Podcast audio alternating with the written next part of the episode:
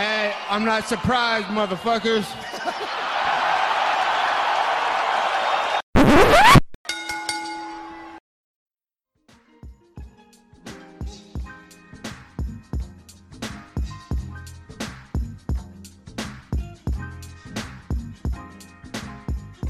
What is up, ladies and gentlemen? Welcome back to the Courtside Sound Off podcast. Once again, I'm Josh Off. As always, welcome by the one and only man of the hour, too sweet to be sour. It is Angel Ortega. A lot of stuff to talk about this week. Obviously, UFC Vegas 61 going down on Saturday. Bellator 285 went down last Friday. Obviously, Bellator also having a card this weekend as well. As well as a bunch of news to go over before we get into all of that. As always, we are brought to you by Rogue Energy. If you want 10% off your order at rogueenergy.com, use the code SOUNDOFF at checkout. That's code SOUNDOFF at checkout for 10% off of all your energy needs. I went on vacation last week. You know what I had with me? My Rogue Energy Shaker bottle. I was running everywhere, doing tons of, tons of things, tons of stuff. And, uh, I was really getting tired, but guess what? I had my energy. I was fueled up. I was caffeinated. I was all good. And you can be as well. RogueEnergy.com, code sound off, 10% off this Saturday night uh, from UFC Apex, which will be empty, by the way, in Las Vegas, Nevada. Uh, a women's strawweight main event. Main event. Uh, overall, man, I feel like normally women don't get too many main events if they're not like a title fight or a number one contenders fight. This is actually a pretty solid, in my opinion, you know, a women's strawweight fight between two middle of the pack contenders, Mackenzie Dern and Yan Xiaonan. Mackenzie Dern, obviously a rising star in this weight class. Uh, 29, 29 years young, won uh, five of her last six fights. That one loss being a fight of the night loss to Marina Rodriguez last October. She rebounded with a split decision winner with Tecia Torres in April, and now she is facing Yan Xiaonan, who's lost two fights in a row, getting a brutal matchup here. Um, uh, they both acknowledged that they won't get a title shot with a win. That's what they both said anyway. I actually kind of disagree. I think that if either one of them gets a huge win, they could be right next in line. Uh, but as far as the fight goes, man, what do you think? And what do you think the stakes are in this one? It's hard. I think I think they are definitely pushing here to potentially be in in a title shot position, right? Obviously like right there. Uh, matchup wise though, it's it's it's interesting, right? I think with Mackenzie, the big thing is is like, look, her jiu-jitsu's great, right? Like that's undoubtedly a fact at this point. We are all aware of that her big thing is getting to fight down to the ground, and we've seen that be the issue. I mean, in her last fight against, uh, oh my god, the Brazilian gal, I would skip. Uh, her name is uh, Marina Rodriguez. Yeah, you know, she, we saw that when the fight hit the ground, it was good, but the issue was she couldn't get it back there. Mm-hmm. And I think with her, and look, the good thing we've noticed is she's starting to get a little bit more comfortable with her striking. Obviously, it's not clean, it's not there, it's not perfect, but it's uh, at least she's getting some more confidence. She needs to continue to build up that confidence, so that way she can set up takedowns. And she needs to create a, and she needs to learn a variety of takedowns. You know, be able to thread in different ways. And if not, not also just trying to get a double leg and take her down, but on top, uh, as far as like putting her up against the cage, working her, working a takedown through the cage, or throwing it through a toss or whatever. Just a, another way that's just, you know, not just trying to get her down there and, and, and some commotion. You know what I mean? Mm-hmm. Uh, and for her counterpart, I mean, look, she's she's good on the feet, strong on the ground though, and it's something we've seen out of that whole, let's say the whole Asian region as a whole, not even necessarily, we're not going to out just China. Even though Japan has, has a lot of strong jiu-jitsu players, you've seen that a lot of good guys come out of there. But specifically the Chinese fighters, you know, and, and I know I was trying to say all Asia, but I guess I will mm-hmm. have to target the Chinese fighters. We see that when it comes to the ground and and, and mainly wrestling. Jiu-jitsu, you know, we could make an argument for. There's a weakness, you know, outside of Weili, we've seen her, you know, kind of start improving in those parts and be able to do some stuff because, uh, and she already had some capabilities there, but we saw that she had trouble when she would get controlled and get put on her back. Uh, so she has something to work on there. But yeah, I think when, if the fight sits the ground, it, it greatly favors uh, Mackenzie, obviously, I think we know that. If it stays on the feet, I think it's gonna be Yan's fight. But the thing is, Mackenzie struggled against the fight there, and it's it, and and uh, if I uh, unless we have something different in this fight and, and we see something in training camp, I don't think it's going to be a good time for her on the feet, especially if she can't take uh, uh, Yan Xiaonan down. Uh, mm-hmm. she's going to struggle a lot, and she's going to get uh, touched up on the feet and uh, get hit with a variety of strikes that are going to be a lot and overwhelming for her. I mean, she can't just have can't be throwing that overhand right constantly and hoping it lands and then hoping to get a takedown off that. Mm-hmm. She needs to be setting up more. Mm-hmm. I agree, but in terms of matchups, I do disagree a little bit. I do think that this is actually a matchup that is very um, beneficial to Mackenzie Dern. How about that?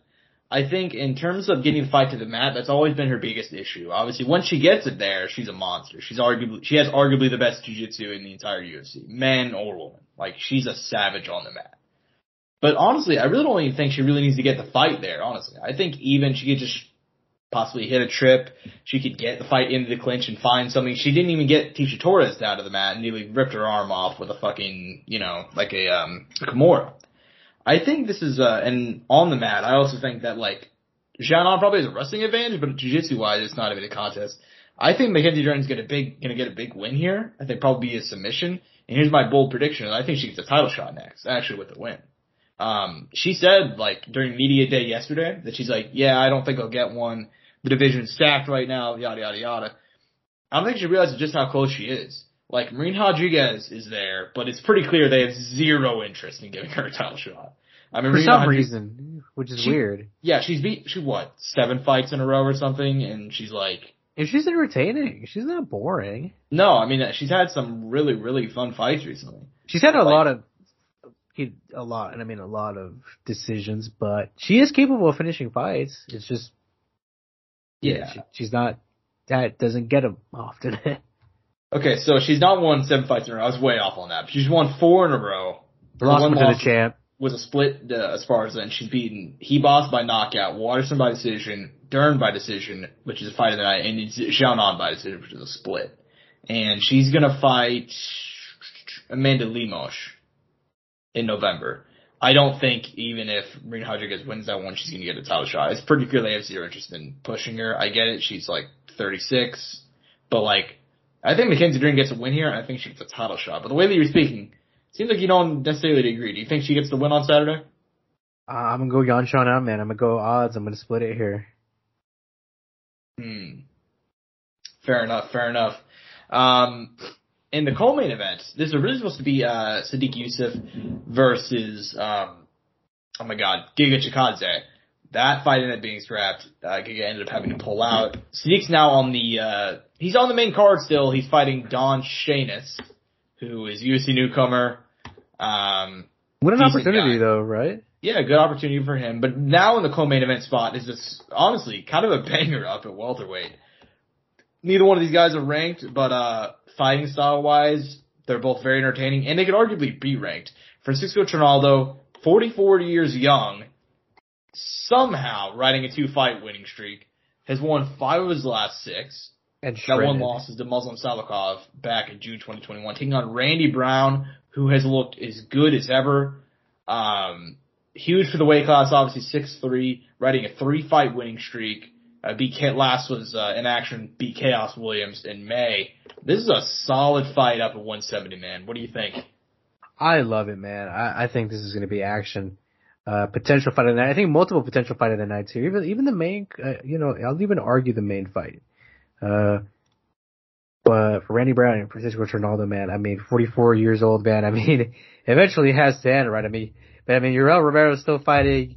Uh, fucking Glover Teixeira won a title. I mean, who the fuck am I to judge anybody your age, anybody out of any, any kind of success, right? Mm-hmm. Uh, anyways, I'm gonna go Randy Brown. I'm gonna go Randy Brown. He actually, impre- dude, I didn't think that Khaos fight was gonna go the way it did. I thought Khaos was gonna go out there and actually knock him out originally. Really? Yeah, yeah I, I, thought Khaos was gonna win that. He actually surprised me in that. But he's got a nice little win streak going there. Jared Gooden, uh, Alex Oliveira, and uh, potentially Francisco Trinaldo here this weekend. Mm-hmm. Yeah, man, I think this is a uh, super interesting fight. I think this is one that Trinaldo can absolutely win, but I gotta agree, man. Randy Brown's a guy that um he's 32, so we shouldn't.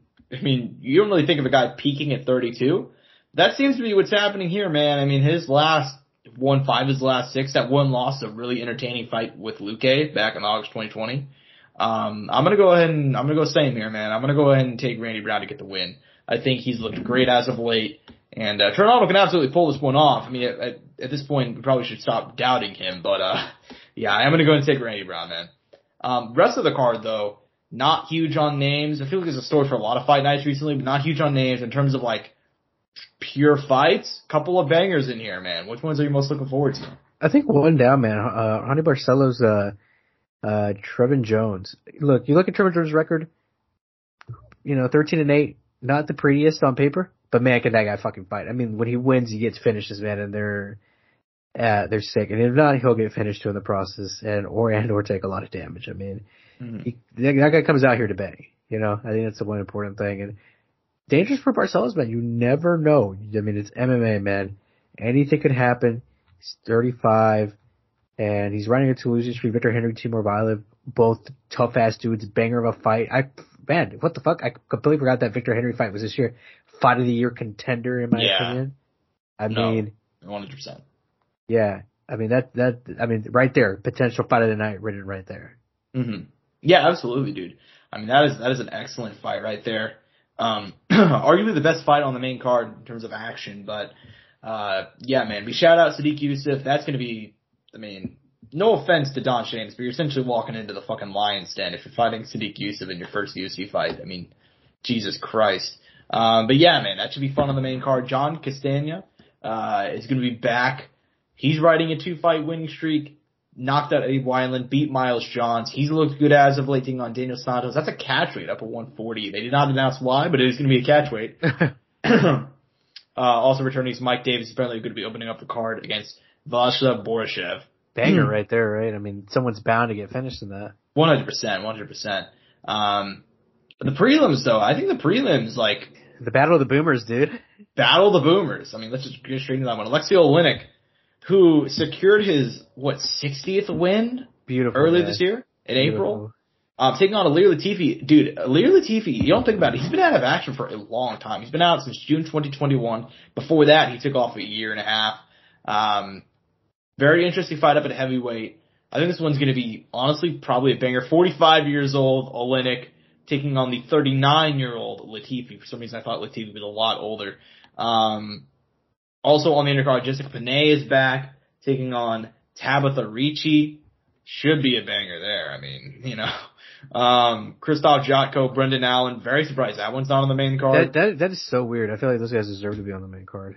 Yeah, I assume so, especially considering it's like, they're both, they're not, I don't think either one of them are ranked at middleweight, but they could both very easily be ranked. And Brendan Allen, two fight winning streak, four his last five. Krzysztof Jotko, uh, two fight winning streak, five his last six. I mean, it's just kind of bizarre that that one's on the prelims, but you know, um, it is what it is but uh, also on the prelims, uh, Guido Canetti, who is he's another he's another boomer. Um, he's 42.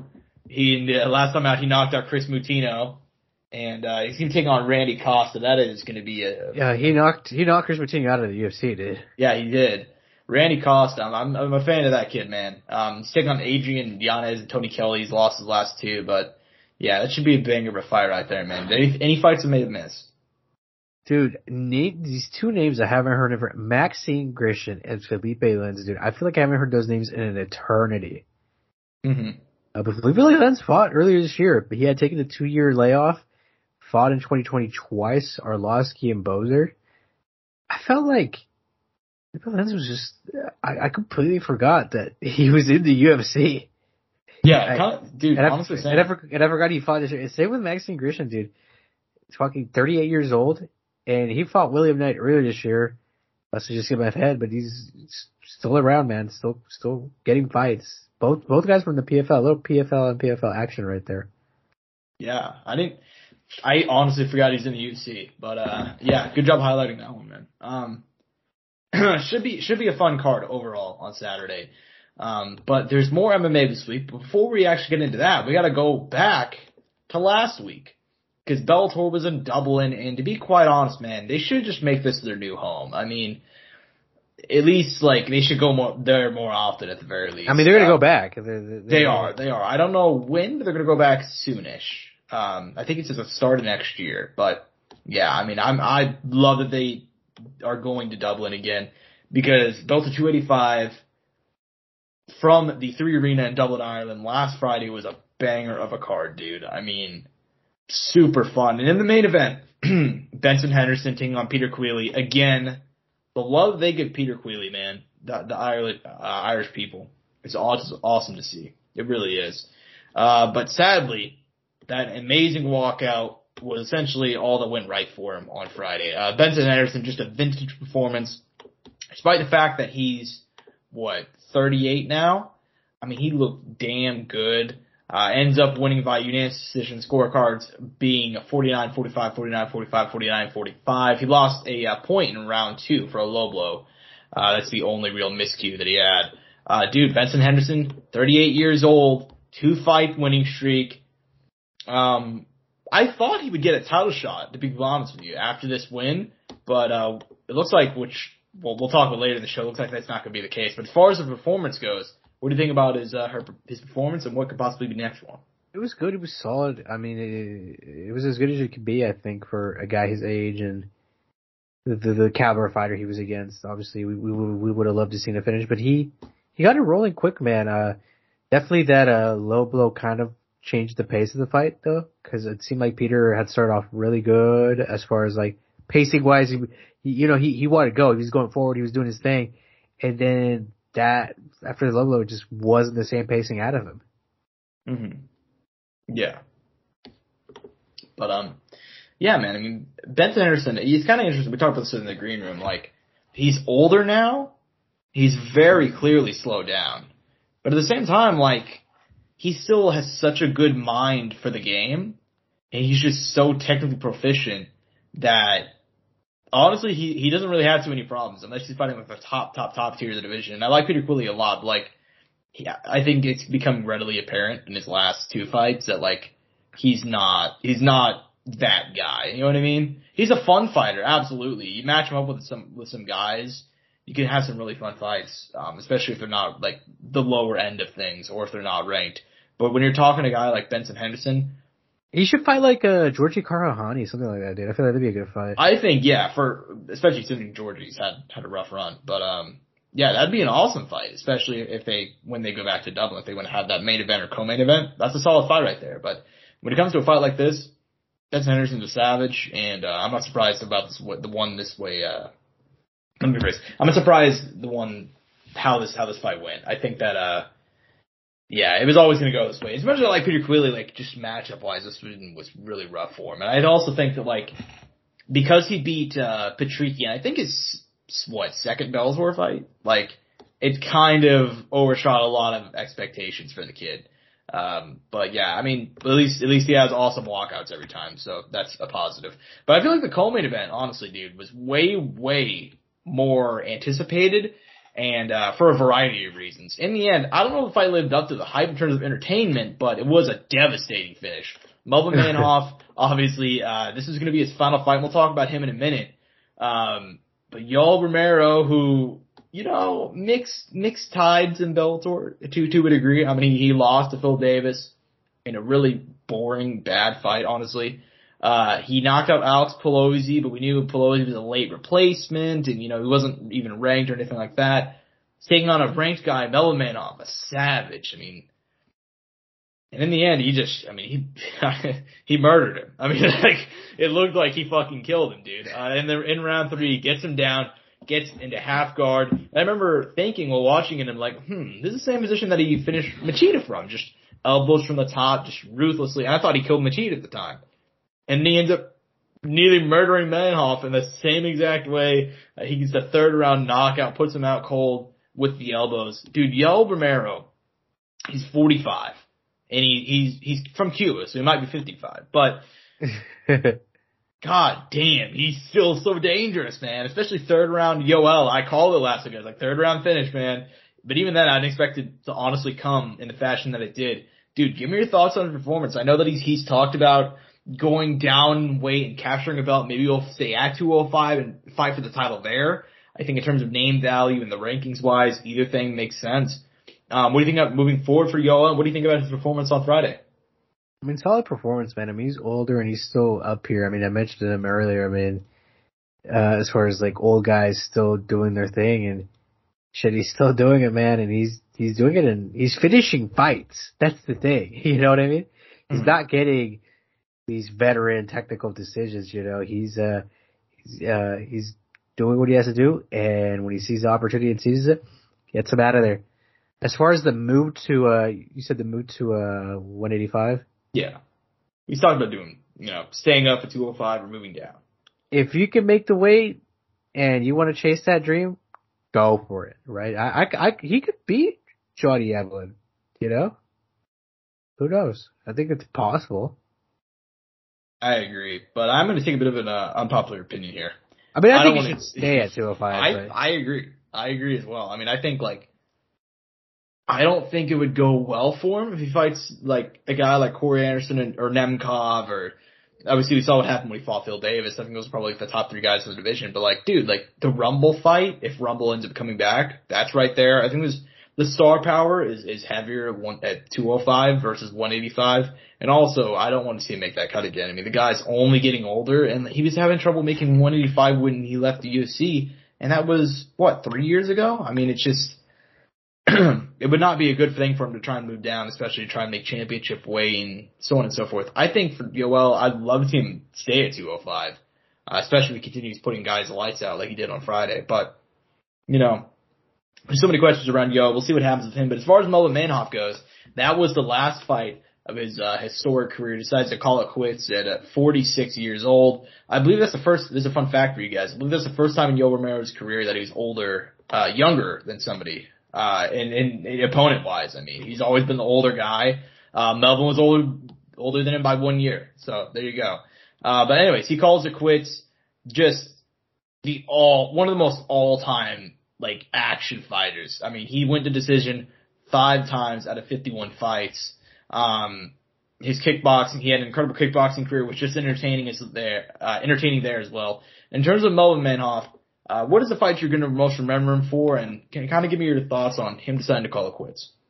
I mean, he was that action guy, dude. You know, you got you got to say it. I mean, the, the dog color, the dog collar is un, unforgotten. You know what I mean? It's yeah, some of the most entertaining walkouts in in UFC history, and uh, a menace to be reckoned with. You know, uh, uh, thank you for being around and and entertaining us. This sometimes even despite your your own well being. You know, I think that was something that he kind of did a lot. Uh, you know, I'm gonna. Uh, he had a fight in one against this uh, Japanese guys. I can't remember his name. Ryu something. I I, I love it because of the Schwartz, the, the his opponent. Dude, they're literally like tidy whities with like an X on the back. And he's doing this like kind of elusive, kind of like a drunken style his, his opponent is and then bam, he just hits him with a right and puts him out like, like early on in the first round. It's, just, it's not very action packed, but I do remember seeing it because of the I saw the highlight on Instagram like a while back. Yeah, I mean, dude, he is. uh I think that like this may, this may be a hot take to some people. I don't think it is whatsoever, but I think he's one of the best fighters to never fight in the UFC. I mean, you got to think that's a pretty short list, honestly. Like it's it's like Fedor, Shinya Aoki, a couple of those homegrown homegrown Bellator guys, and then there's Melvin. You know, yeah. a few guys. Yeah, and then and then it's and then it's Melvin. I mean, the guy was a fucking savage. I mean, he beat a lot of a lot of people forget. Like some people think he's just an action guy, but like he was a former cage rage champion. He beat some bad dudes in his prime. Knocked out uh Evangelista uh, Santos, Cyborg Santos, uh, which by the way, underrated banger. One of the most underrated fights ever. That was just an absolute war. And they knocked him out back in Cage Rage. Beat Ian Freeman. Um, he beat Sakuraba, Mark Hunt. I mean, he just, Dennis Kang. Tons of banger strategies for his He fought a lot of tough guys, dude. Even if he didn't win, I mean, he fought Robbie Lawler, Tim Kennedy, Gokhan Saki. Like, you, you also gotta credit that Gegard. Like, yeah, that's the thing though. He was, he was willing to fight anybody, anytime, any place. A lot of fighters say that. He was actually that dude. Like, and any rule set at that too. Kickboxing, you know, MMA. I mean, he did it in a variety of ways. Damn right he did, man. And uh in terms of the, the thing I'm going to remember most, I think it's probably going to be that Mark Hunt fight, man. I mean, fighting Mark Hunt up at heavyweight, outweighed by I don't even think, I don't even know how much it was. Eight, I don't remember the exact number, but it was like between 80 and 100 pounds. Like it was something crazy. And just goes out there and ices Mark Hunt in like 20 seconds. I mean, it's just something yep. insane. I mean, he was, yep. Yeah, and I believe that was like in uh, K1 Dynamite. That shit was just, yeah, man. I mean, there's there's tons of there's tons of other good memories too. If we're, if we're looking for like more recent ones, I didn't watch that fight live. In terms of a fight I watched live, his uh his war with Alexander Shlemenko was dope. Um, Two fights with Carvalho was pretty good too, right? Uh, the the the first one sucked, and it was a terrible. It's one of the worst decisions I've ever seen. Uh, but the Uh-huh. second fight was entertaining. First, second fight was. Um, It ended up going his way, but it was pretty fucking good. and then the fight with Sa- the knockout of Hisaki Kato. Hisaki Kato was like really good in his prime. Nobody talks about him anymore, but uh, yeah, that's a guy I wonder what happened to him. Honestly, not gonna lie. Like Hisaki Kato, I I know that he's in K1 these days, but like as far as MMA goes, like he fell off the face of the planet. So, um, yeah, man, Melvin Manhoef, incredible career. Probably should have called it quits a little bit before this, but uh, it is what it is, you know. Um, A little before this? I mean, hey, he had a little bit of a run, you know, a couple of years ago, um, not too long ago. You're not wrong. It is what it is. I mean, Yeah. But it is what it is. But sadly, I think like a lot of people will remember him for his low lights rather than his highlights. Sadly. well, I will not. I will remember him. oh, Giga Chad Josh. I will remember him for the good times, the good times, Angel. But uh, Good Giga Chad Josh. You love to see goddamn right. it. goddamn right. But uh, God, anyway. someone give Josh a kiss. Oh, fuck off. Anyways, so um, yeah, man. Rest of the card though, uh, very fun, especially the main card. But what do you think? Uh, fights in term in terms of fights you want to talk about? I mean, Uh, man, where do we start? I mean, dude, uh, this is the one that got to me, uh, that's. Karl Moore getting submission over Karl Albrektsson. You were telling me about this earlier and kind of how it went. I mean, you told me that Brexton had the, the submission early on, and, or not submission, but the, the fit, he had hurt him or tagged him early on, and Mhm. then it seemed like he progressively got tired and Karl Moore ended up getting the submission. I mean, that's crazy. I mean, I fucking always mentioned Karl Albrektsson, always hype him up. I did not expect this. I mean, I mean, you never know who that next guy will be, right? hmm. yeah, man. Karl Albrektsson was looking really good in the first round. Uh, he almost got the finish, and then Karl Moore just coming back in that second round, getting the submission win. That was that was awesome to see, especially considering I. I'm like, remember correctly, like he had like his like family in the crowd and shit. It's like a really nice moment. But yeah, man, that was a great win by him. That's, that's one Um, big Irishman, by the way. Oh, dude. Yeah, absolutely. But, uh, also in terms of like local fighters, Leah McCourt getting back in the win column, trying to get inch closer towards the title shot. We'll see what happens there. Um, it was an alright fight against Dayana Silva. Uh, Pedro Carvalho defeating Mads Burnell. That was a pretty nice fight, man. Uh, Mads Burnell though, brutal in that third round. Uh, gassed out terribly. So yeah, Pedro Carvalho though, solid win by him. Um, on the undercard, Brett Johns getting back in the win column. Georgia Karakhanyan, who we talked about in the past, uh, we kind of talked about like about his slow decline that like just keeps on happening and, uh, taking on Kei Musa, another one, just a brutal performance by him. He just looked very, very slow, ends up losing by decision. Um, we'll see if he's called back for more Bellator, uh, one more Bellator event. We'll see, man, because he's had three fights in a row where he's just looked so shot. Um, which is which is a damn shame because like in his prime, dude, super fun action guy, former World Series of Fighting champion. I believe he fought for the Bellator title, didn't win it, or at least he was in like a couple of those tournaments. So, um, yeah, man, damn shame, but we'll see what happens to them next. But yeah, man, this is this is a really fun card. I think the the energy whenever Bellator goes to Ireland is unlike I think anything they else. they really made the card for me. The crowd really did. It really got me excited, and and it's like, oh, whoa, I I I want to be part of this. You know, like it, it, it made me feel some type of way. Exactly, and I- this is one of those things like I cannot believe the UFC has not gone to Ireland in so long. Like I can't remember when was the last time they went to Ireland. It was whenever Conor main evented in like 2015, I think. Probably that's probably the last time.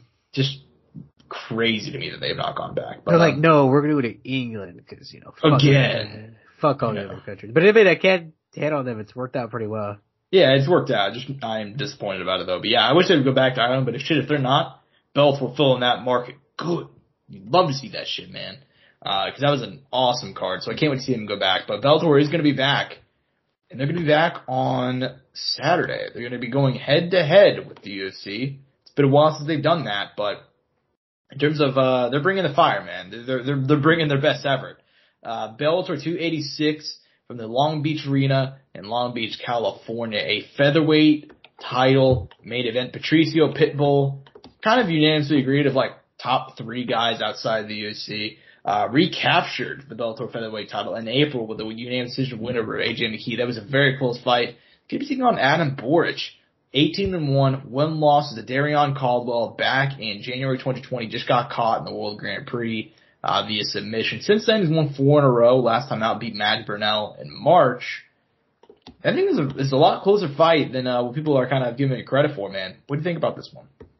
Uh, I mean, good matchup. Young gun on his way up, man. I mean, he's here. It's his opportunity. Just like AJ was here, you know, not too long ago. He's presented here. Funny enough, almost a similar record, right? Pretty, I mean, literally the same right now as it stands. It's going to be different after that night. Could mm-hmm. it could still be matching by the end of it. We, we'll have to see, right? Yeah.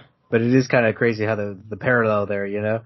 And uh for Pitbull, man, I mean, he's looking to potentially what is it, move down? Yeah, he said he's gonna. His plan is to beat Aaron Pico and to beat Adam Borics, and then move down to bantamweight for another world title. I mean, that's a, that's a, I mean, 135 is a stacked division in Bellator. I mean, it's stacked in, I think everywhere that has a 135 division. I mean, they all have killers. It's just a fact. Uh, if he does do that, I mean, great for him, right? Uh, but first he has Adam Borics in front of him, and Adam Borics is, a no slouch man. I mean, there's a reason he's gotten to this point. I mean, we know what happened last time, uh, Pitbull had a young, hungry, talented kid in front of him with, uh, a splendid record. Uh, one was undefeated. This one is not. It's only one loss though. And, uh, Adam dude, good stand up, good on the feet, uh, great jab, pitbull, a lot of advantages, great power, both hands, capable of ending the fight at any moment. Has ground, is, you know, is able to do stuff on the ground as well, take it to the ground. I'm a, I'm a lean pitbull man, but it's close.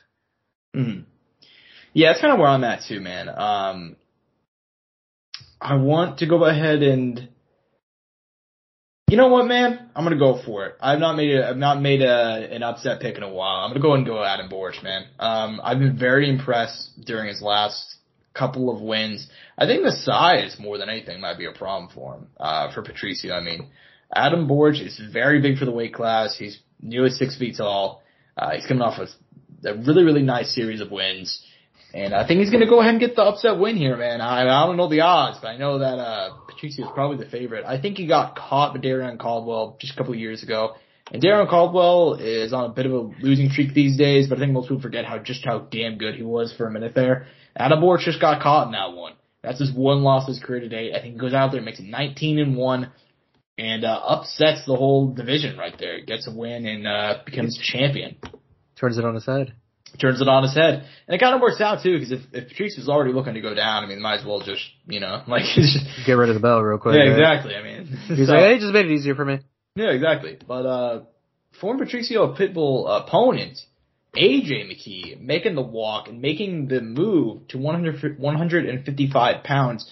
Interesting matchmaking here because AJ McKee could easily be fighting for the belt, but instead he's going to be fighting the unranked Alpha Ginger Spike Carlyle. Whoa, whoa, Josh. That's his nickname.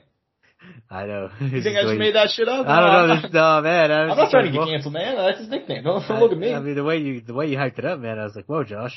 It's a solid excited. nickname. Anyways. You got excited there, bro. Anyways, former UFC veteran, super entertaining during a stretch. Um, signed a Bellator last year. Um, is riding a five fight win streak. He's not ranked in the division yet, but you know, Probably could be after this one if he wins. Um, in terms of like matchmaking, this is kind of weird, but in terms of like a fight, we know damn well that Spike Carlyle is going to bring the fight to AJ McKee, man. So what do you think about this one? It's, it's a banger, man. It's a hard fight for AJ. You know, I mean, you were talking about earlier about how it kind of seems like it's it's not really high, it doesn't really have a high reward and the risk uh like uh what's it what's the saying uh low uh low reward high risk you know mm. is kind of the thing here. But they, they, I heard, you know, I was listening to something that had offered him another ranked opponent. And he didn't take the fight. He wanted, he specifically called for this fight, and it's a hard fight. But I think it's a good way to get to see how his body will look at 155, how he's going to feel at 155, how he's going to move at 155, how his cardio's at 155. I mean, there's, I mean, he's not just going to be the same guy at, from 145 to 155. I mean, he might be 10 times better. We don't know. We'll have to see. But I think it's a good testing ground. I'm happy he didn't go straight for like a fucking two feet or whoever at 155. You know, I'm happy that he went with the Spike Carlyle route personally. I know not everybody feels that way, but mm-hmm. I think it was a good idea. Mm-hmm. Yeah, I mean, in terms of like matchmaking, like I said, it's a bit of a weird one, but if AJB called for it, maybe he sees something there. And I also think he just wants a bit of a like, he's not really sure where he's at in his career. Like he's, he said that like he'd go back down to 145 He's not really committed to the 155 move. I think he just wants to test himself and see how he feels at 155 pounds, and I don't blame him. Um, I think he's going to pick up the win here. I'm sure you're on the same page, but in terms of like AJ McKee, man, I mean, him at lightweight, there's so many possibilities. Same for featherweight too. So I mean, we'll see what happens. I hope he sticks around in Bellator. I know he's going to be free agent not after this fight, but I think after his next one, he'll be a free agent. So uh, it's gonna get it's gonna get real interesting. Still only 27 years old. One mess up in terms, and even then, it was a in terms of being a mess up. I mean, he he went the distance with Patricio. It was a very close fight. Arguably could have won. Arguably could have won. Excuse me. I think that is going to be a very good fight here, and I think, he, but the big win here, he's right fucking there, dude. I mean, he's he's just he's right in the same place he was before. So we'll see what happens. I think he does get that win, dude. In terms of overall card though for Bellator 286, very very solid, especially the main card. So what fights are you most looking forward to on uh, on Saturday? I mean, we just got to go one down, man, to one of the most hyped prospects in MMA history. Aaron Pico against Jeremy Kennedy. I mean, that's a banger of a fight right there. Hard to fight for Jeremy Kennedy, though. I think Aaron is gonna. I think he's gonna have a fun time in this one. Mm-hmm. Yeah, I agree. I think Jeremy Kennedy is a solid talent. I've, I've kind of talked before about. It. I thought it was bullshit. He got cut from the UFC, and he had a solid run in PFL as well. He's having a good run in Bellator now, but I truly believe that Aaron Pico is the future. I mean, we got to remember this kid's only 26. He was 21 he, when it, the Angel he was our age when he made his uh, Bellator debut, and he's a super prospect. And I think, you know, he started four and three, uh, but even then, like in his fifth fight, you know, he he knocked out like Leandro Higo, who's like a former like Bellator title challenger. So like he was already legit then, but then he had to take a couple steps back. But dude, right now he's looking, I don't want to say unbeatable, but like, god damn does he look good, dude. I mean, he's, he's what, won six fights in a row. He hasn't even been challenged in a single one of those. His last fight against Adli Edwards was just a brutal beat down. And Jeremy Kennedy's very, very good, but I think Aaron Pico might be too much for him. But regardless, I'm very excited to see what happens next. I think Aaron Pico, this kid is, is still the future. That's what I think, man. I think this kid's gonna be a champion sooner rather than later. Later. But yeah, very excited for that fight. In my opinion, best fight on the card, honestly. But there's another fight on the main card. Juan Archuleta, Enrique, Enrique Barzola at bantamweight. Banger right there, man. Um, Juan Archuleta really needs a win. He's lost uh, two fights in a row. Um, obviously lost the title to Pettis and then lost to the Grand Prix. Uh, Enrique Barzola is coming off that loss to Magomed Magomedov. No shame in that one. Uh, after before that, he had won two fights in a row, so that should be a really fun fight between two guys who need to get back, uh, back on the right track at 135. Um, in terms of the undercard, there's a couple of good names to watch for. I'd say the number one guy is Max Rohskopf, who I think we there talked we about last week. Yeah, I mean this kid. Yeah, I mean, and I I I think I said this, said it last week, but I thought it was so fucked up that they cut this kid um, who took the fight like one week notice, and he ultimately he quit on the stool. But there's nothing wrong with with doing that when you're outmatched. I think. Um, but still, he's only 28. He's seven and one. He's won two fights in a row. He's taking on Mike Hamel on the prelims. I think Max Rohskopf is is uh, going to be a future contender at Bellator. I have no problem saying that. He's a good team around him, good mindset, and I'm very excited to see what happens with him in the future. Uh, any of the fights or any other names you're looking to talk about on this one? I mean, I always got to send him out, Josh. Uh, Lance Gibson Jr. Oh, yep. Son of Lance Gibson Sr. Yep. Uh, back on the card. They're building him up slowly, man. Obviously, he had an opponent change on here. Fighting win Dominic Clark 15 to 12, and then another guy that I like a lot. Hopefully, and I, I'm pretty sure he made weight. JJ Wilson back mm-hmm. against uh, Vladimir Tokov. So, an interesting fight there. One against the Russian. Mm-hmm. Absolutely, absolutely. Yeah, man. This is a very solid card. I, I'm very, very excited for this one. And uh yeah, we'll see what happens, man. Um but yeah, that's all we got in terms of MMA and, and like previewing and recapping. We do have some news to go over. And uh first up on the agenda, Bo Nickal. Bo Nickal, who we talked about when he made his contender series debut, they, you know, Dana did the whole almost Greg Hardy esque, like, you know, you gotta get one more, you know, like, we got, we gotta see you do one more fight. And, um, so they did. They had him fight, I believe the kid's name was Donovan Beard. And Eight and one. eight and one to his credit. Um, good guy. But, uh, yeah, man, I mean, let's be honest. We knew it was gonna happen. I mean, no Bro, offense. I mean, I, I, Yeah. I actually had, I was like, I'm curious to see is he gonna, is gonna go down another round? Like, I want to see if anything happens. I did not expect it to, I mean, Josh, with just the action itself, it was seconds. I'm not even talking about like time until an exchange. I'm talking about like, once he hit him to the ground, it was seconds. Yeah, I mean, I- I'll, I'll put it like this. Given Donovan Beard's talent and his record, I did expect it to make it past the first minute, but that did not happen. um, I mean, it wasn't even close, man. Um, ultimately knocks him down. I couldn't really tell if it was a knockdown or if it was just like a slip, but anyways, I goes know, mat. dude. He knocked him down, bro. He that punch had some fucking power behind it. He looked like he was. Yeah, but it looked like he, he, he grabbed the leg at the same time, uh, but I couldn't really tell. But regardless, He did. He- He, threw the punch and grabbed the leg. I mean, he he went down with it. I mean, it, Yeah. was, it was beautiful technique. Fair enough, fair enough. But anyways, he ends up getting the submission triangle choke 52 seconds in. Dude, I saw somebody uh, made a, a compilation video of like Bo Nickal's entire MMA career, and they're like, yes, this is this video is only two minutes and 30 seconds long, and he's had three fights. So, um, yeah, dude. That's still two minutes though. Damn. yeah, he's a savage though. But um, yeah, he finally gets the UFC contract, which we expected. We knew that was going to happen. In terms of his future career prospects, he gets on the mic and he calls out Hamzat Chimaev or Logan Paul. That's what he said. He gives- said, "Give Wow. me either one." Um, the other one was obviously a joke, but yeah, man. In terms of Bo Nickal, he seems to actually want the, the fast rise. I don't know if that's the wise move. In terms of Bo Nickal's next career steps, if you're if you see for some reason they come to you like Angel, we know that you're the smartest man in MMA. You know, like we we want you to match make for Bo Nickal's next fight. What do you do? Do you have a name in mind? Do you, or even not even just a name in mind? Would you what do you what are you pushing him for? Top five, top ten, top fifteen, top fifty? I mean, wh- what do you think should be next for it? I, I mean, I, I think you still need to like see what what the level is. You know, I, I know it, it's very clear. Hey, yeah, he's beat these guys quick, but give him a guy. I mean, it depends. If you really want to push him, give him a guy outside of the top fifty, like a top thirty guy. You know. Mhm. and see what happens. Especially at 85, I mean, he could get, I mean, it's not going to take long. You know what I mean? It No. really isn't. And I'm curious to see how he does against guys like, you know, like a, a, you know, Kelvin, you know, Nassourdine Imavov. I mean, a, you know, what is it? Cause he's fighting at 85, right? Yeah, correct. I mean, there's a lot of tough fights there, dude. Marvin Vettori at some point in the future.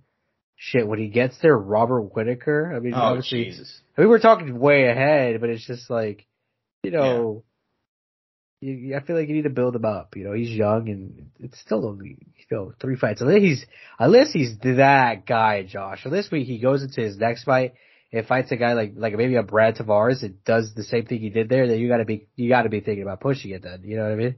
hmm Yeah, man. I think that um, I think you you got it right on the money. I see a lot of people are winning like, oh man, he he will fuck up Hamza right now. I'm like, Dude, he will shit on Izzy, dude. Dude, you guys gotta chill out, though. like, Dude, he's gonna style on. Izzy, dude. He's gonna Dude, I take him saw the down. amount, of, the amount of people I saw like being like, oh, you dude, Nickal would literally fuck up Robert Whitaker right now. I'm like, you guys are bugging, dude. Like, you guys are fucking crazy. I love Bo Nickal. In in two three years, let's have that conversation. The guy is three fights into his career, and he has not fought anybody of of like a top caliber. Not even close. And that's no offense to Donovan Beard or, or uh, the other kid that he fought before him. Um, that's no offense. That's just reality. Like those guys are not top. They're not in the UFC for a reason. But I think for his career, a lot of people are like, well, we got to give him top five guy, a top ten guy, maybe even Hamzat first. I'm like, no, let's chill the fuck out. Like let's let's chill out, dude. This kid has less than three minutes of cage time. Let's give him a top thirty guy, a top thirty-five guy. There's no shame in giving him a slow rise. Maybe not even a slow rise. Top thirty, then top twenty, then top fifteen, top ten, top five. Like five fights and boom, he's there for a title. That's very simple. We do not have to fast track this kid and fuck up his career. There's no reason for that. I think Dan- Dana's learned, honestly. I really think he has. Like, there are some guys that demand a fast rise, and Bo Nickal could be that guy, but there's never been a time where they sign somebody with three fights and they throw him to Hamzat or a top three guy I mean, immediately. is, is, it- is it possible? I mean, do you, do you see, and obviously this is very early on, do you, could you see Bo Nickal doing something crazy like, uh, be going out there and beating two guys real quick, uh, like in, near the top 15, if not outside the top 15, and- or maybe one guy in the top 15, one guy outside, and it's like, oh shit. This is the real deal. I think if he goes out and he beats it, uh, like I think if he does that scenario like you're saying, he'd get a top three guy. Who would you like him to see fight? Because he's obviously in the UFC now. Outside of the 185 guy, outside of the rankings, who's not in the 185, who would you like him to see? Would you like him to see fight? Well, we just talked about it. Um, maybe the loser of Brendan Allen versus Krzysztof Jotko. Okay, that- those those are some those are some hard Both of those guys are names. Neither one is ranked, and I'd say the winner, but the winner might be ranked. I don't want to see him fight a ranked guy yet. I Uh-huh. think the loser of that matchup makes a lot of sense. But even then, I'm just spitballing here. I mean, it could, it could be anybody. But I think the timeline works for that. I mean, it could be the winner for all I give a shit. But like, it could. Damn, um, Josh. Okay. I'm just, yeah, I, I was, I was just backtracking. It could be either guy, but the point is that like the, the timing works out really well with that fight. Like they're both fighting right around the same time. So and he and he wants to fight again. yeah, I mean, he said he wants to be ready by December. So, I mean, throw him on one of those end of the year cards. UFC loves doing those end of the year cards. So, we'll see what happens. Um, No, I think I don't this know, I think he's gonna almost- he's gonna get on a big pay. I feel like he's gonna get on a pay per view, dude. that's what I think. I think, I think they're going to throw him on that end of the year pay per view. In December, you know, still potential Jones question mark. Obviously, it's quiet down at this point, but you never know. Yeah, I mean, just taking a look at, at the division, I mean, they've got so there's a there's a ranking MMA.com because I tried to look at the UC's website. UC doesn't even have the full. I wish they did. That's I so wish stupid. they. I wish they did. I can't believe they don't. I mean, I think there's a couple of good names for him. I think they can give him to Ugly Man Joe Holmes. I think that'd be a fun fight. Um, I think. I hope they don't do some shit like I hope they don't like throw him like Nick Diaz or something. Like I hope they don't do anything like that. No, no, no, no. Well, the UFC loves doing that. They try to they tried to do they tried to throw both Diaz brothers at Chimaev. So I mean, um, I mean Roman Kopylov might be interested. Abdul Razak Alhassan, I think I, it was the name I saw. that, that, that, that, that, that's a good one. That's a good one, I think. He's dangerous. Julian Marquez potentially. Yep. He's, he's Andre he's- Petroski. I mean, there's so many names. Andre, that'd be a good fight. That's what I think too. He's- Eight and one, undefeated in the UFC. Has some wrestling capabilities, not the same pedigree, but MMA wise, Yeah, I think I think if we're gonna narrow it down, I think that's a good fight. Is it lower record? You know, yeah, I think Andre Petroski that's a good Makes one, Josh. sense. Good call. Yeah, I think that'd be the one to make, honestly. Either Andre or Abdul or Joseph Holmes, I think. I'm a big fan of Ugly Ugly Man Joe. I'm a big fan of that guy. So we'll see what happens. But um yeah, I think any one of those three fights makes sense. And then also, like I mentioned, like possible and either the loser of this this fight between Allen and uh Jotko makes sense. But um Some hard Yeah, fights, man. Hard, Yeah. some hard fights for your what is it, fourth, fifth MMA fight? That's yeah, not- but the reality is that this kid was never gonna he was never gonna get like a who's the worst guy at 185 right now? Like I can't even think of. I mean, the worst ranked guy is probably like no offense, Calvin. No, yeah, but not even rankings wise. I meant like worst guy overall. Like Uh, uh, someone old. I mean, it has to be someone old. I don't know who's old in the division. yeah, I don't know, but No Yeah, disrespect. Yeah, he's gonna get a good guy. He's gonna get a good guy, but hopefully out of the rankings. And I hope they they take. I, the UFC can match make well when they choose to, and I think they're gonna choose to do that here. So. Anyways, man, very excited for Bo Nickal's UFC future, but now we gotta bounce back to Bellator real quick. Um, Bellator, which has a light heavyweight Grand Prix ending in November, a bantamweight Grand Prix scheduled to end in next March, they have narrowed down their next division, which they're going to do Grand Prix, which by the way, uh, best thing Bellator does by a mile, in my opinion. They've had some really bad luck with their last two. The bantamweight Grand Prix ravaged by injuries. I mean, Jesus Christ. But hey, still some solid fights out of it. Light Hey man, Grand but I Prix. mean, it was it was a great event though. I mean, or it is. Yeah.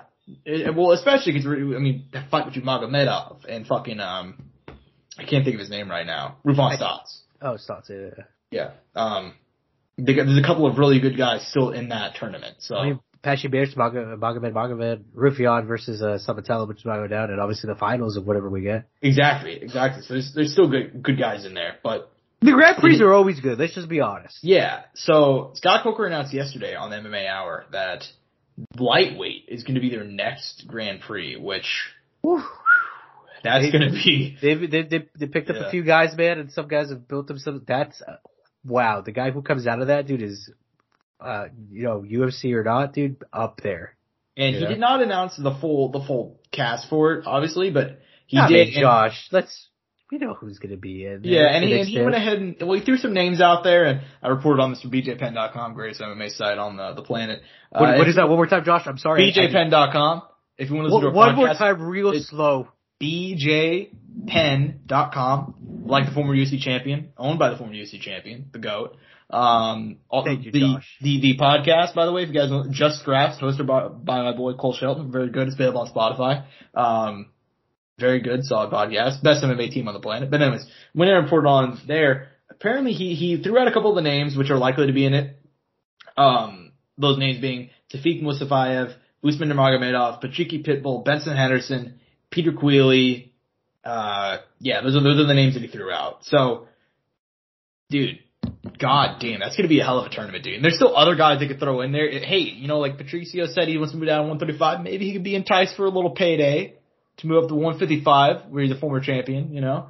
Um, maybe there's a this free agent, which we'll be talking about in a couple minutes. Maybe he wants to come back. Oh shit, I didn't even think about that, dude. yeah, I mean, by the way, that's the best time for him to be a free agent because there's so much like potential for him right now. But um, in terms of like name value and getting paid. So yeah, man. And Bellator, what do you think about them? Is this the right call for lightweight? Because I really do think it is. I think it's the best division they could have used for this right now. Yeah, I mean, no disrespect to the current champ, but let's be honest, Josh, that title run was, you know, that didn't last very long. I think when when the right guys got those positions, and this is really going to show who's the best at lightweight and one of the best lightweights in the world, dude. Because honestly, they got some really really good guys.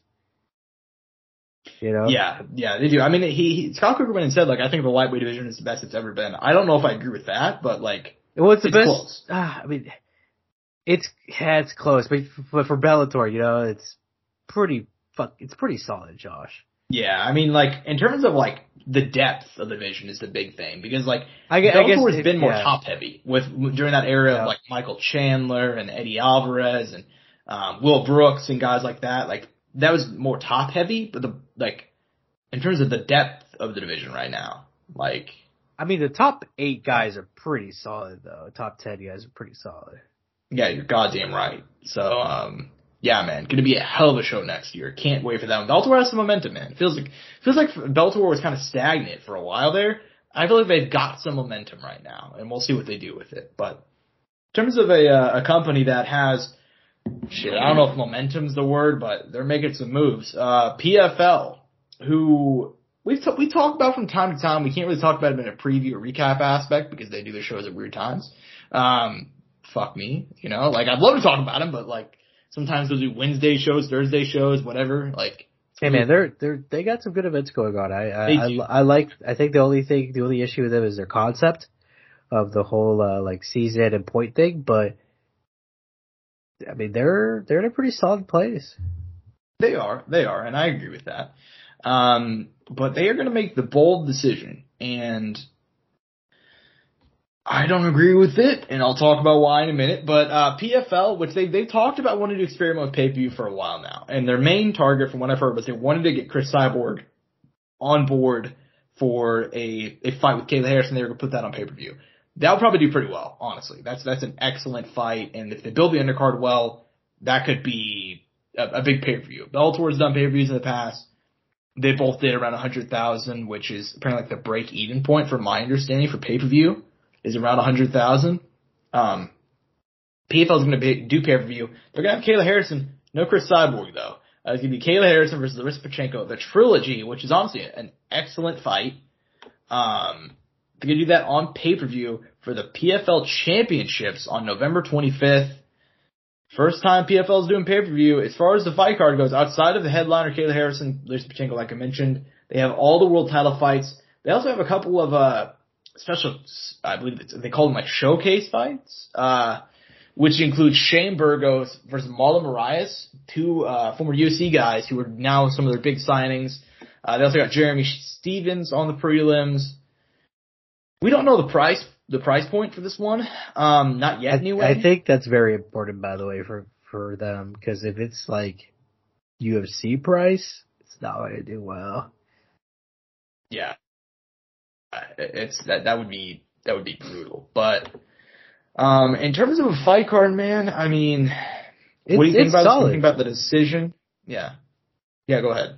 Yeah, no, it, it's solid. I think it's good. Pay per view, scary, right? I mean, I'll put it like this: Do I think the main card is pay per view caliber? I think so. You know, pretty close, as as best as they could do. You know what I mean? I mean, especially with the stakes and everything on the line. Yeah, I mean, if there's a time for them to do the pay per view throughout the year, I mean, this this is the time when they're doing all the championship fights and and the and obviously all the money's to be handed out and then the showcase fights and everything. I mean, it's it's going to be a great night of MMA. I mean, if you want MMA, it's going to be a good night. I think it'll be definitely worth your money. I just think as far as you know, for everybody and not everybody who follows, I mean, it, it, people might not want to spend that kind of money if it's up there in price and it's does not reasonable for them. But I mean, tell you what, I mean, if it's whatever the cost, you know, the cost of what it is to get a UFC pay per view, that's gonna be a hard sell. hmm Yeah, I mean, I think for shit forty bucks. Yep, yep, I agree. mean- that's that's what I was thinking. Thirty nine ninety nine, something around there. Yeah, and then I mean, shit, like that'd be nice, honestly. But I think anything above that is gonna be a tough sell. You know what I mean? Especially if it's UFC price, which I don't even remember, dude, because we split it. What's the price of these pay per views now? Like, I mean, it's it's like damn near eighty bucks. that's what I thought. Yeah, it's ridiculous. So if they go that way, it's the over under on pay per view buys is gonna be fifty, not fifty thousand, just fifty. But if they go like forty bucks, maybe even forty nine ninety nine, like that that'd not be bad. Especially Or some for, weird shit like forty. Yeah, like did you say forty four ninety nine? Yeah, yeah, like yeah. forty, yeah, like forty five bucks. You know what I mean? Like that'd be that'd be fine. You know. But if what if they're 49. Giga Chads? They're like, okay, guys, ten bucks. Nah, Oh they're my not god, that'd be incredible. It's E Like, ESPN. they're not gonna do that. no, they're not. But like, Those greedy fucks. if they do anything below forty, I'd be shocked. But like, if they throw like thirty bucks out there, shit, dude, That's come on. smart. Like, That's smart. yeah, like that'd think be solid. I think it's smart to lowball it, honestly. Well, when it, when Invicta started, before Invicta was on uh, UFC Fight Pass, and before they were on like other like television stuff, they they had they had, they had twenty buck pay per views, which I thought was pretty solid at the time. Like, um, but yeah, man, in terms of like PFL, like the card's solid. That's not a problem. Like they got all their champions, and there's a lot of Names. former, yeah, they got former Stevie Ray, Olivier Aubin-Mercier, uh, Kayla Harrison, obviously, Bubba Jenkins, Shane Burgos, Marlon Moraes, Jeremy Stephens is back, Omar Akhmedov is back. Um, very, very solid in terms of names. It's Now- strong, dude. It's it's very strong. Like you take, I mean, Josh, let's be honest. Remove PFL. It's here at UFC with all UFC branding. I mean, pretty. You can sell that pretty fucking well. You know what I mean? Yeah, and well, and I, I the thing I'm a little bit surprised about, which I think, I think he could make his way on here. Um, actually, I think we should just talk about this in conjunction because I could see this guy being a late addition. Eddie Alvarez is a free agent, and you know what I think the smart move is, dude? I think if I had to pick where Eddie Alvarez ends up, and he says he's open to UFC, Bellator, he's open to everything, right? And he's 38 years old. He just ended his one stint. He asked for his release. He went one, two, and one there. I think he's going to go to PFL. I think he's going to. I think that makes a lot of sense where he's at right now. See, here- here's my prediction. Now hold on. Let me fin- let me finish, Angel. Let me fucking finish. I know, I know. I think I think he heads to PFL, and here's my prediction. I think it's this this card we got right now going down in late November, and then it's Eddie Alvarez versus uh, Showtime Pettis two also added to the card Oh, okay. because they got to get name value on there. This card is solid right now, but in terms of like huge name value, not a lot there. I was surprised Pettis wasn't already booked for this because they got like Jeremy Stephens on the undercard. They got a couple of former UFC guys, but like, I mean, granted though, Pettis fought how many times this year for them? Uh, well, I mean, It, it was at least three four? for. Three was it- four? It was at least three, right, for the the the points, right, or four plus what he did in the actual tournament format, which is one more because I know he lost. I'm pretty sure he lost the first round against Stevie Ray. Mm-hmm. So yeah, he fought like four times, five times. I don't know, a lot. Mhm. Yeah, I mean, still though, I mean, he fought like the normal amount for the season, same as all the people on the card though. Oh, true, true, but still, I mean, on the potty, man. Yeah, I mean, fair enough. But um, Yeah, I mean, like I said, that's my that's my prediction. I think Eddie Alvarez. I mean, where do you think he ends up? I mean, I think I think there's doors everywhere. You know, PFL is an option. I think uh obviously Bellator, return to Bellator is always possible. Maybe even the UFC man. Run it back with Conor one more time. Maybe RDA, Chandler. He's there. Don't make money. You know. Yeah, but I think the UFC. It's very rare for somebody to leave the UFC and the UFC like just take that real well. You know what I mean? Yeah, no, you know that's that's true as well. But I mean, hey man, take advantage of him. You know, it's not a, mm-hmm. it's true. Yeah, but yeah, I mean, I think that that's where he's probably going to end up, and I think he'll probably make his way on that PFL pay per view because they need some more name value. See, the thing is though, I don't know if he'll compete. Would he compete during the season, or do you think he just do like showcase matches? I think that they're just gonna do show. I think probably just do showcase matches because that's what uh, a lot of their bigger stars have said. Now they're like, Kayla Harrison said she's like, yeah, I'm done. Like I'm done doing the tournament thing. Like after this one, so um, yeah, and to be, completely honest with you, I think it's probably run its course. Like I, whenever PFL first came around, and I enjoy PFL still, but I think when they first came around, they had a lot more momentum in terms of like using the tournaments because they had a gimmick. But now they're an established promotion. They have that done. If they want to do like a tournament once a year with one weight class, kind of similar to Bellator, that'd be one thing. But like I think some of their bigger stars are probably like, all right, I'm I'm done. Like I'm pretty sure Pettis is probably gonna be done doing tournaments too, because yeah. like some of those weight cuts, one fifty five, now that he's getting older, probably killing him. I think Eddie Alvarez is gonna be the same case. Kayla Harrison already said she's done. I mean, that's where I think we're at. So um, we'll see what happens though. I mean, I think PFL is a really weird place where they have so much money and they have like people don't realize like the investors PFL has is like insane. They have so much money, but like nobody watches them. So yeah, they're in a weird place. And they have great quality. Their production is good. They got good commentary. They they really have a, a very high ceiling. I, I think they, they need to just push it and change the concept, man. I think that the tournament thing is can only take them so far, and it's fun. Don't get me wrong, it's fun, mm-hmm. but, but just the way you do it. I think if they just go straight back to how it was with the World Series of Fighting, and they were just promoting fights. I mean, they had, I mean, they had Justin Gaethje, Marlon Moraes back then, and I mean a bunch of other guys I can't name off the top of my head. Yeah. Who were entertaining. I mean, they had a was it Nick Newell? I mean, he fought Justin Gaethje. Oh yeah, you're goddamn right. They had Nick Newell. He's a savage in World Series of Fighting. I mean, yeah, exactly. A little deep cut there, but yeah. And uh, by the way, one thing I have heard, somebody who may get added to this card, uh, another boost in name value, um, is uh, Claressa Shields if mm-hmm. she gets through Savannah Marshall. Oh, so, wow. um, she said she wants to make it onto this year card, end of the year card. So we'll see what happens. No, but, uh, Josh, they're gonna sign Anderson Silva. No, I don't think. I think. I think there's zero chance Anderson ends up in uh in PFL. Oh yeah, with MMA in general, I think. Yeah. Well, I mean, uh, we'll talk about him. We're actually about to talk well, about him right Yeah, yeah, yeah, you're right. Yeah, because I uh, heard about this earlier today, by the way.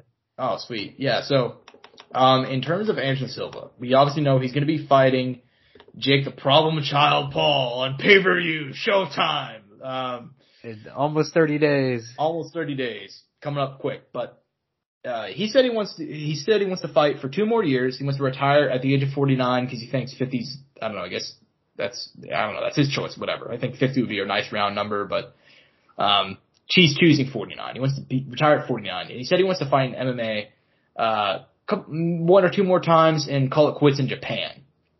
Well, there's only a couple of possibilities if that's the case. And one of those possibilities is Bellator. And Scott Coker confirmed earlier this month, and he talk, he's been talking about it recently. He's like, yeah, like, Harrison's doing the thing with Showtime. We're on Showtime. We've actually talked to him in the past about signing to Bellator. And the fight that they want to book is a old school, pride-esque super fight between Fedor Emelianenko and Anderson Silva. That'd be soccer Fedor. kicks, head that would stops. Be, that would be every steroids. Are you implying that Fedor and Anderson would not be clean for this? Uh, I dude, if they, dude, honestly, if they wanted to take all the TRT they wanted, I could give two fucks. yeah, uh, I don't care either. yeah, but anyways, man, um, that's their goal is they're gonna try and do Fedor versus Anderson at some point in 2023. Uh, Scott Coker said he's down for. It. They said like weight may be a bit of a problem, but I'm sure they can find a solution. 205.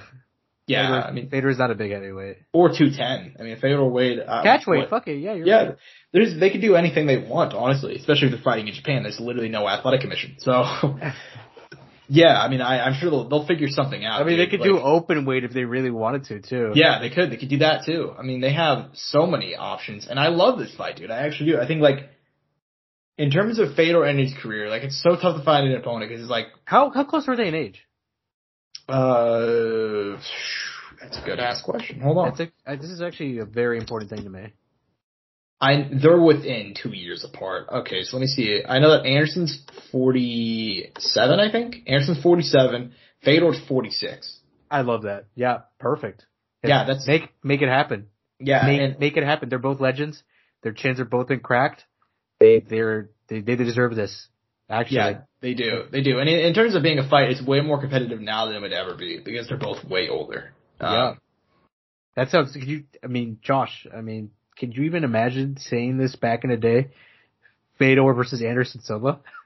No, but also though, it'd be it'd be kind of like an old school Pride super fight. 'cause whenever you know Fedor was reigning up at heavyweight, Anderson was a title contender back down at what one eighty five. Wouldn't, wouldn't, wouldn't- wouldn't that be epic, dude? In the in the ring, and then like Pride style walkouts, and It, well, that's the best outcome, right? Because you got these two guys who are both older, they're past their prime. Anderson, for his part, is turning back the clock, and Fedor did that in his last fight by knocking out Tim Johnson. So I mean, it's it's it's the hype. I mean, you could sell me on it very. I'm getting hyped talking about it right now. that's what dude. I'm saying, dude. Like, Make it I- happen. at first glance, it's like, oh, that doesn't make a whole lot of sense. But then you got to remember where these guys come from. Like, they're both guys who are game as fuck, brought up in the same era, could have easily have fought in back in Pride by the back in the day, just by sure coincidence they didn't. You know what I mean?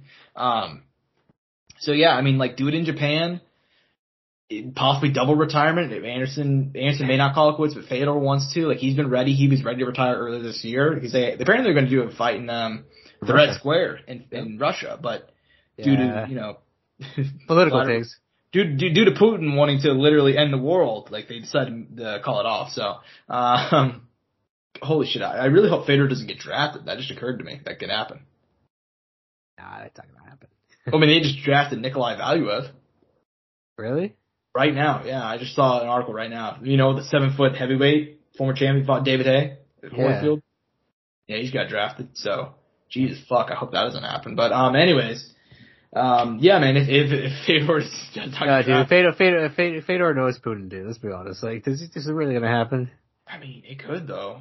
I, I, Uh-huh. I, I think you overestimate how much Putin cares about people. Um, but even people he likes. So, Who knows? and, anyways, man. Uh, best case scenario, I think Fedor versus Anderson is the, the fight to make in 2023, regardless if he beats Jake Paul or not. Honestly, I think it doesn't lose any. Even if Anderson gets murked by Jake Paul, which I do not think will happen, I think it loses zero luster. Honestly, but that's just my opinion. that but- sounds so fun, dude. You got me so excited for that. I know. I heard about it earlier today, but us us talking about it actually like put excitement within me. Yeah, 100. percent It is. It lit a fire in me, Josh.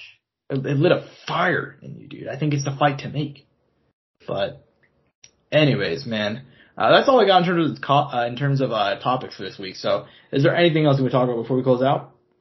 Nothing else, man. I mean, I'm just I'm excited. I'm I'm happy that MMA's back, Josh. And I mean, the pay per view for next month, Josh. I mean, it's one of the greatest pay per views I think we'll ever see on paper, and hopefully how it plays out. Yeah, and that's a. I don't forget. I can't remember. Is that fight happening earlier in the day because it's in Abu Dhabi or It, not? has, it has to be. It has to be. There's no way it isn't, just because of the time. A, li- a little bit earlier. I think they'll try to make it as time friendly as they can. Let me But I mean, that up. shit. You remember Khabib Gaethje was like at what, like two o'clock? Yeah, Khabib Gaethje fought at two o'clock. Uh, Glover Teixeira fought at like four o'clock our time. I mean, Hey, that was a fucking banger of a card, though. best card of the year in my opinion. But That year, yeah, I agree. I mean, this this is. I mean, I'm, I Oh think this card. Angel, we got it is 1 p.m. CDT, which would be that would be wait a minute. Why did it, it translated the opposite way? Jesus Christ! I believe that would be like 1 p.m. our time. hmm So, Main card. yep. Oh, so go pretty. I'll run till like five then. Yeah, that'll be that'll be yeah, 1 p.m. our time. So yeah, um, interesting decision there. Um, but anyways, man. Close to five, like four or whatever will be. Who knows? Yeah, exactly. So that'll that'll be fun. Uh, like you said, dude, arguably greatest pay per view all time. We're I'm so psyched for that one. But anyways, man, um, I believe that's all we got for this show. So I hope you guys enjoyed. I'm at Josh Evanoff on Twitter. He's at Andrew underscore 01 at Courtside Sound for all things related to the show. If you guys enjoyed, peace and butt grease. Mouse click.